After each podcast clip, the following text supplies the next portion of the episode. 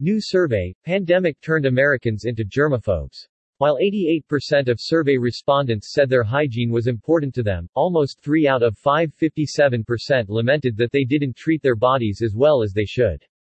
According to a recent survey, some 69% of U.S. residents had adopted new hygiene practices since the COVID-19 pandemic started in the United States in March of 2020. Over two out of three Americans said they have prioritized their hygiene in order to avoid falling ill, from wearing masks and gloves to washing their hands more often.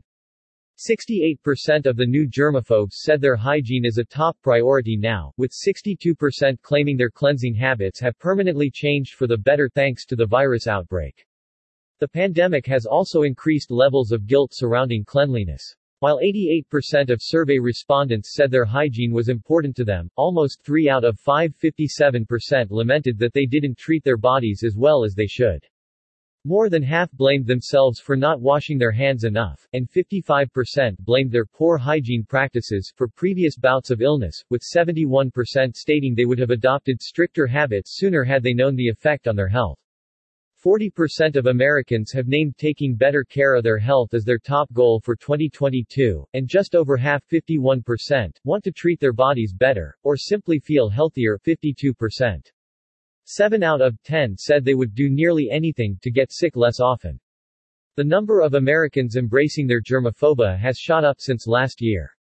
A March 2021 survey found just 42% of Americans identified as germaphobes, with 79% of those embracing that new identity as a good thing.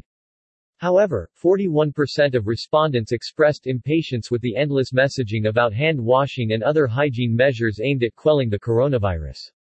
Apparently, a sizable chunk of those have now learned to start worrying and love the mask.